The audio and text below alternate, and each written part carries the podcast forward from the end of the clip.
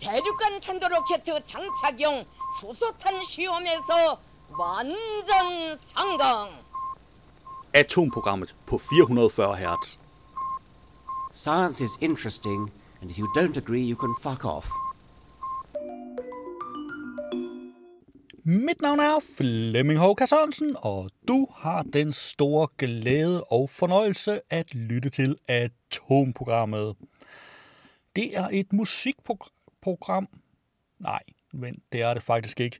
Øh, det skulle egentlig handle lidt om øh, nogle videnskabelige nyheder, lidt øh, podcastklip og den slags. Men helt ærligt, der har altså ikke været ret mange podcasts, som, øh, så der bliver ikke ret mange, vi skal høre klip fra, og det er altså også ret begrænset med, med nyhederne, så ja, og nyhedsoversigten fra NASA, den er ret kort den her gang. Ugens atom, måske? Nå, det er vist vores største håb her. Så jeg har det sådan lidt, vi bliver nok nødt til at have lidt for meget musik blandet ind i det. Jeg håber, vi overlever. Ja. Yeah. Men øh, hvad har jeg så af, af øh, podcastklip, vi skal høre? Jeg har faktisk nogle rigtig interessante nogen, som jeg vil sige rigeligt opvejer, øh, at der er så få af dem. Der er selvfølgelig alle de trofaste. Der er sådan en som Vanvittig Verdenshistorie. Den handler om en ballonflugt til Berlin. Det er en flugt ud af Østtyskland. Jeg synes, jeg har hørt den før et eller andet sted, men jeg kan ikke sætte fingeren på hvor. Øh, muligvis fordi jeg render og hører en masse videnspodcast. Så ja.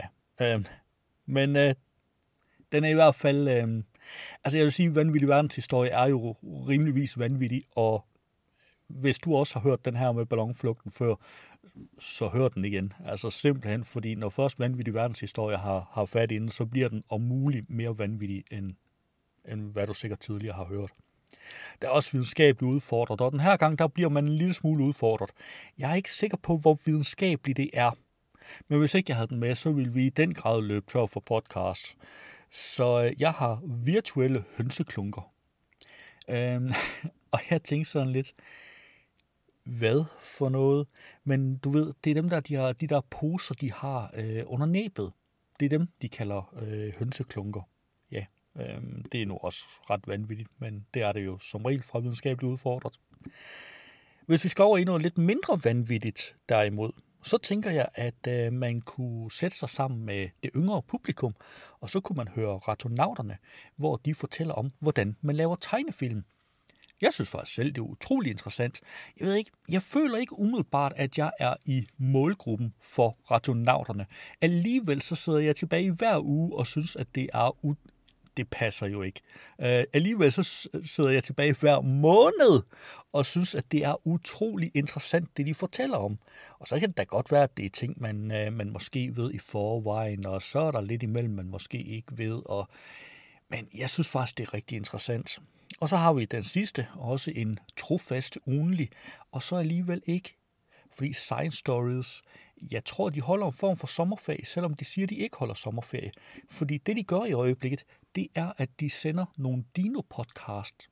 Og øh, ja, efter, efter øh, omgangen, vi, øh, vi hørte i sidste uge, så øh, tænkte jeg, jeg vil ind forbi den der Dino-podcast øh, hjemmeside, og så se, om det er sådan noget, vi skal til at have, have med sådan lejlighedsvis her i podcastoversigten. Øhm, det er det desværre ikke. De er super interessante, men det er bare virkelig, virkelig, virkelig sjældent, der kommer noget, og jeg har en eller anden mistanke om, at nu her, når sommeren er over, så har Science Stories øh, nærmest bragt dem alle sammen. Øhm, men derfor skal der alligevel lyde en kæmpe stor opfordring til at smutte ind forbi Dino-podcastens hjemmeside. Linket øh, kommer i forbindelse med Science Stories. Den her gang der handler den om den største Tyrannosaurus rex. Altså ikke bare, at Tyrannosaurus rex er den største, men den største af de største, for det er den største Tyrannosaurus rex, det handler om. Jeg vil varmt anbefale det. Det er super, super fedt. Um, og så kan det da godt være, at der mangler en masse podcast, fordi de, øh, de holder sommerferie, og nogle af dem de holder sådan lidt pause og sådan ting, men altså jeg vil sige, dem her, de opvejer det sådan set. Der er dog en lille ting, jeg godt kunne nævne. fordi uh, Brainstorm er, uh, er lidt tilbage igen. Hvorfor har jeg så ikke klip med for den? Jo, fordi det er, uh, de laver en lille miniserie på to afsnit om Albert Gede, altså ham der hjerne, hjernegutten, som har øh, været en, en, en eller anden form for del af Brainstorm, øh, siden Brainstorm startede. Der er bare det ved det, at selvom det er super interessant, så er der altså helt ærligt ikke et gram viden i den. Øh, fordi det, det er ud, altså jo, øh, der er selvfølgelig viden i det ved det, at det handler om ham, men der er jo ikke som sådan vidensviden i den. Så jeg gik og vaklede, skulle jeg have den med, skulle jeg ikke have den med?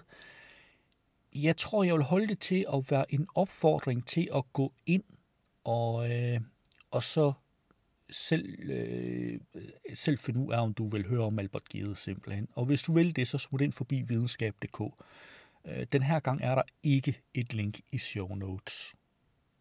Ja, øhm, men det, det, det har været lidt svært valg, fordi det er faktisk rigtig interessant. Noget andet, der er rigtig interessant, det er vores nyheder i den her uge. Hvis vi starter med ugens nyhed, så kan jeg så fortælle dig, at mystisk mineral, kun tidligere set i meteoritter, er fundet ved det døde hav. Ja.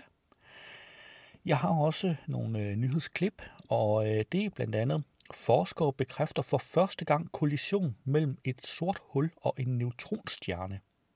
Ligesom jeg har. Tegn på liv. Forskere finder overraskende mængde af metan på Saturns måne Enceladus.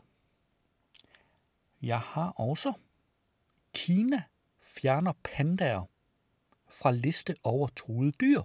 Ja, så vi har en rigtig god truede dyr nyhed med. Øhm, altså, jeg har jo nogle gange haft nyheder med over, at øh, dyr, man troede var udryddet, så viser sig ikke helt at være det alligevel. Øhm, den, pandaen, den har, har ikke helt været udryddet. Men jeg kan huske, dengang jeg var en, en knægt i, øh, hvad, første halvdel af 90'erne engang, der læste jeg, at der var, var der mindre end 800 pandaer tilbage eller sådan noget i verden. Og øh, ja, det må man ligesom sige, man, at øh, kineserne de har fået rettet op på. Jeg ved ikke lige, hvor mange der er tilbage nu. Øhm, jeg mener godt nok, det står i nyheden, men øh, helt ærligt, jeg kan ikke huske det. Derudover, hvad, øh, hvad kender vi så Pfizer for? Jo, altså lige i øjeblikket, der kender vi Pfizer for deres øh, coronavaccine. Øh, den absolut suverænt mest udbredte coronavaccine, i hvert fald her i landet, er jo fra Pfizer. Derfor der kendte man nok primært Pfizer for nogle små blå piller, nemlig Viagra. Det sjove ved Viagra er, at det blev opdaget ved et tilfælde. Det var vist nok noget hjertemedicin, der viste sig at have en øh, spændende bivirkning hos mænd. Og så øh, forædlede, forædlede man den bivirkning og lavede et produkt, nemlig Viagra. Jeg ved ikke, om man kan se frem til endnu et produkt fra Pfizer, men der er vel ingen, der bliver synderligt overrasket, hvis jeg har en nyhed her, der hedder Pfizer-vaccine kan påvirke brysterne. Og ja, brysterne bliver en lille smule større, hvis du får en Pfizer-vaccine. Jamen, er der nogen, der er der dybest set nogen, der er overrasket over, at, det, at der er den slags bivirkninger ved et Pfizer-produkt? Jeg tænker lidt, om nogle år, så har de sikkert fået, øh, fået forædlet den her bivirkning og gjort den til et produkt i sig selv, hvorefter man begynder at kan købe brystforstørrende piller. Øh, også selvom det jo kun er midlertidigt brystforstørrende, ligesom det er ved, øh, ved, øh, ved potenspiller, hvor det kun er, er midlertidig rejsning. Men altså, jeg tænker lidt, når nu man kender Pfizer og deres historik, er det så fuldstændig urealistisk? Jeg glæder mig i hvert fald til at bringe nyheden om nogle år, for jeg er sikker på, at den nyhed kommer. Men indtil videre må vi lige nøjes med en nyhed om bivirkninger. Derudover så skal vi have ugens atom, og vi skal selvfølgelig have ugens nyhedsoversigt fra NASA. Og som sagt, en helt... Undskyld, at jeg hikker. Jeg kunne strengt taget klippe det væk, men øh, nej, vi, øh, vi tager det, øh, der hedder live on tape. Det er sådan, jeg plejer at lave udsendelsen. Øhm, hvad vil jeg ved sige? jo, øh, vi skal have nyhedsoversigten fra NASA, og så bliver der desværre lidt for meget musik indimellem. Men øh, det er, hvad det er, og så håber vi på en bedre nyhedsuge i næste uge. Lad os kaste et hurtigt blik på, hvilke podcasts, der er dukket op i løbet af ugen. I denne uge er der også en ny udgave af Science Stories podcasten. Det er blevet sommer, og de fleste er gået på ferie, men Science Stories holder ikke fri. Vi sender i ferien fem podcast om dinosaurer. Serien er lavet af videnskabsjournalist Antje Poulsen, som interviewer forskellige forskere og selv fortæller gedigne dinosaurhistorier. I dagens program interviewer Antje Poulsen paleontolog Jesper Milan fra Geomuseum Faxe om den største Tyrannosaurus rex, der nogensinde er fundet, og som går under kælenavnet Scotty. Jeg hedder Jens Deget, og dette er Science Stories. Det var en lille bid af Science Stories, og du kan naturligvis finde et link i show notes. I denne uge er der en ny udgave af Videnskabeligt Udfordret. Så hvis en hane finder noget lækker mad, så vil han lave en dans, øh, hvor han ryster lidt med hovedet, og så laver han sådan en sang, og så står han og gør noget med benene, for ligesom at fortælle hønsene, at der er noget lækker mad. Og jo mere lækker den mad er, jo vildere er den der maddans. Ja. Fordi så løber hønsen over til kokken for at få noget af det der mad der. Og man ved, i det samme studie, hvor man fandt ud af, at kammen oven på hovedet er vigtig for, om en høne synes, en hane er sexet, så fandt man også ud af, at de synes, det var sexet, hvis han lavede maddansen. Okay. Så jo mere en hane lavede maddansen, og jo bedre han lavede maddansen, jo heldigere blev han med de der høns der. Igen, det hele kommer tilbage til med dansflemming. Fuck, du har ret. Ja. Jeg skal, ind- jeg skal ind og spørge. Du skal, nu, nu, når I skal spise aftensmad, du bliver nødt til lige at lave sådan en maddans. Ja, ja. Oh, kæft, mand. Fuck. Bare stille mig op på bordet og skrab i, i gryden med mine fødder. Og klukke. Så hendes hypotese, det var, at de her klunker under næbet, de simpelthen gør maddansen vildere. Fordi så har du sådan nogle kæmpe store klunker, du ryster med. Og, og hun skriver endda i nogle tilfælde, at de kan klaske med dem, hvis de er store nok. Eller. Bare, Så hun, det er hun- bare at lytte til det her ud af kontekst. Det var et lille klip af Videnskabeligt Udfordret. Du kan finde et link i show notes. I denne uge er der en ny udgave af historiekomedy-podcasten Vanvittig Verdenshistorie. Øhm, jeg har taget noget anderledes kedeligt med, fordi øh, den her podcast, i den her podcast er vi sindssygt glade for flugtforsøg.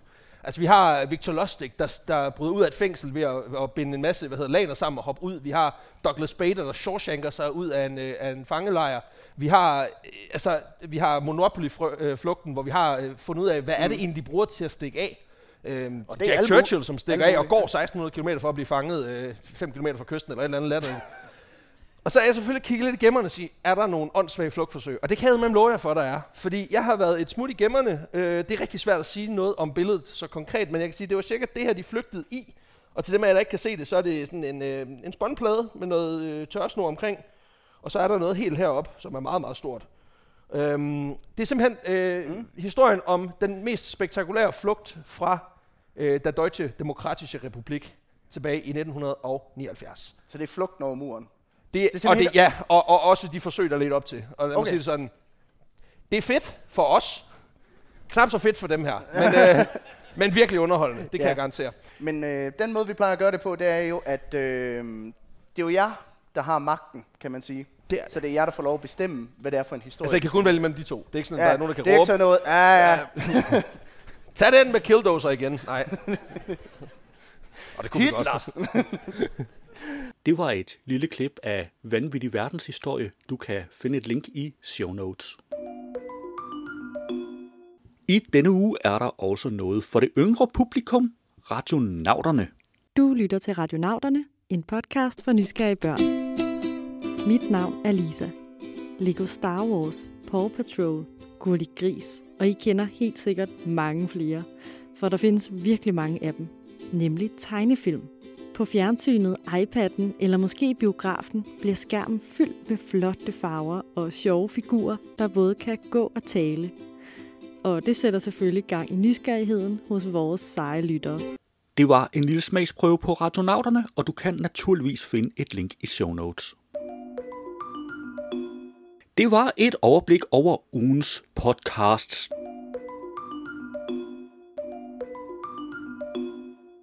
Som ugens nyhed i denne uge har jeg kigget på videnskab.dk og fundet mystisk mineral, kun tidligere set i meteoritter fundet ved det døde hav. Et meget sjældent mineral, som kun tidligere er blevet fundet i meteoritter fra rummet, er nu blevet fundet i jordens egne sten i Israel nær bredden af det døde hav. Mineralet, som hedder alabogdanit, var ukendt indtil fragmenter af en lille jernmeteorit for to årtier siden blev trukket op af en flod i Østjakutia i Rusland. Prøver fra fragmenterne afslørede det nye mineral. Efterfølgende er alabogdanit blevet fundet i andre meteoritter, men det er første gang forskerne har fundet mineralet i sten, der lader til at stamme fra jorden. Selvom alabogdanit-mineralet ved det døde hav umiddelbart ikke kommer fra det ydre rum, er det muligt, at mineralet blev dannet som følge af en udenjordisk begivenhed, vurderer forskerne bag det nye studie udgivet i American Mineralogist. Analyser af mineralprøver tyder på, at mineralet blev dannet ved et ekstremt højt tryk, som næsten kun kan opnås, når store meteoritter rammer jorden. Der er dog ingen beviser på, at store meteoritter skulle have ramt det område, hvor mineralet er blevet fundet. Det voldsomme tryk kan imidlertid også skabes ved jordens indre kappe 500 km nede i undergrunden, så derfor udelukker forskerne ikke, at alabogdanitten er blevet dannet her på jorden. For nu forbliver mineralets oprindelse en gåde. Og du kan naturligvis finde et link til artiklen i show notes. Lad os se på nogle af ugens nyheder. På videnskab.dk fandt jeg, forskere bekræfter for første gang kollision mellem et sort hul og en neutronstjerne. I januar 2020 opfangede forskere sporene efter kosmiske sammenstød af ufattelige proportioner. Over 10 dage registrerede forskere to selvstændige kollisioner mellem et sort hul og en neutronstjerne. Dermed kan forskere for første gang nogensinde bekræfte en utvetydig observation af det vilde astronomiske fænomen, der skaber så store forstyrrelser i rummet, at det stadig kan spores en milliard år senere. På videnskab.dk fandt jeg tegn på liv. Forskere finder overraskende mængde af metan på Saturns måne Enceladus. Der sker noget spøjst på Saturns isede måne Enceladus. Forskere har målt en mistænkelig høj mængde metan omkring månen, der ikke kan forklares ved kendte geokemiske processer. Ifølge forskerne stammer metanen formentlig fra et skjult hav, der gemmer sig under månens isede overflade, fortæller de i en pressemeddelelse. Det er det ubemandede rumfartøj Cassini, der har samlet data om gasserne brint, metan og CO2, og det er især mængden af metan, som overrasker forskere fra University of Arizona i USA. På ekstrabladet har jeg fundet, Kina fjerner pandaer fra liste over truede dyr. Godt nyt til alle, der elsker pandaer. Den vidunderlige bjørn med den karakteristiske sort-hvide pels er ikke længere udrydningstruet. Det mener i hvert fald Kina, der er gået over til at kategorisere pandaen som sårbar. Kina er hjemsted for alle verdens vildt levende pandaer. På ekstrabladet har jeg fundet, Pfizer-vaccine kan påvirke brysterne. Rygtet om, at et stik med Pfizer-vaccinen giver større bryster, har spredt sig på det sociale medie TikTok. Nu bekræfter flere læger over for det norske medie NRK, at der er noget om snakken. Dog skal du ikke ud og købe nye bikinier til sommerens brug, da der kun er tale om en såkaldt askepot-effekt. Brystforstørrelsen er kun kortvarig, og efter et par uger vil dine bryster være tilbage til deres normale størrelse. Det var ugens nyheder, og du kan naturligvis finde links til samtlige artikler i show notes. Så er vi nået til ugens atom. Ugens atom er krypton. Krypton er et grundstof med symbolet Kr og atomnummer 36. Stoffet er i det periodiske system placeret i gruppe 18 og periode 4. Krypton udgør sammen med helium, neon, argon, xenon og radon gruppen af ædelgasser. Under normale temperatur- og trykforhold er krypton en farveløs gas uden lugt og smag. Gassen forekommer i sporbare mængder i jordens atmosfære og isoleres ved fraktioneret destillation af flydende atmosfærisk luft, og den bruges ofte med andre sjældne gasser i lysstofrør. Krypton har et smeltepunkt på minus 157,36 grader Celsius og et kogepunkt på minus 153,22 grader Celsius. Krypton blev opdaget i Storbritannien i 1898 af William Ramsay og Morris Travers som en destillationsrest efter at have fordampet næsten alle komponenterne fra flydende luft. William Ramsay blev tildelt Nobelprisen i kemi i 1904 for opdagelsen af en række ædelgasser, heriblandt krypton. I 1960 definerede en international aftale meteren i det nye SI-system som værende lige med 1.650.763,73 bølgelængder af den orange-røde emissionslinje i det elektromagnetiske spektrum af krypton 86-atomet i vakuum. Der er 31 kendte isotoper af krypton. Naturligt forekommende krypton består af fem stabile og en let radioaktiv isotop. Men er det så ikke på tide, vi forlader den faktabaserede del af krypton, og så kommer til at tænke på, hey, hvor var det Superman stammede fra? Han stammede fra planeten Krypton.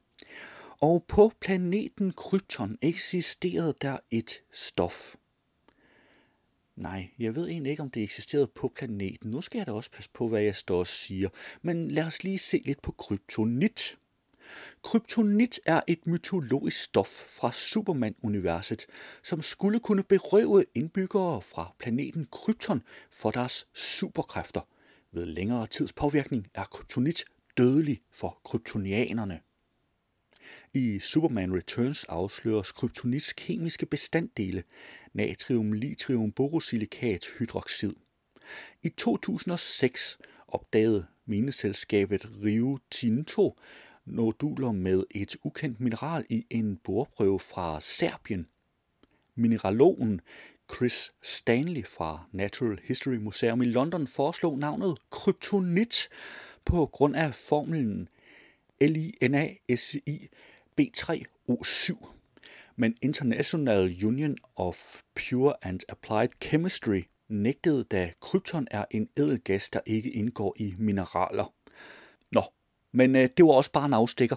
Øh, det handlede jo egentlig ikke om kryptonit. Krypton derimod, som tilfældigvis, øh, eller som Supermans hjemplanet er opkaldt efter, er et virkeligt grundstof. Og, øh, og det var jo egentlig det, det hele startede med. Det var ugens atom i atomprogrammet. Hvis du havde hørt radioudgaven, så ville her være denne uges udgave af NASA's nyhedspodcast This Week at NASA, men den er ikke inkluderet i podcastudgaven af udsendelsen. Du kan finde et link til den i show notes. Det var atomprogrammet for denne gang. Du skal have tak, fordi du lyttede med, og vi lyttes ved næste gang. Atomprogrammet er hjemhørende på 440 Hz. Du kan finde mere på 440 Hz.net.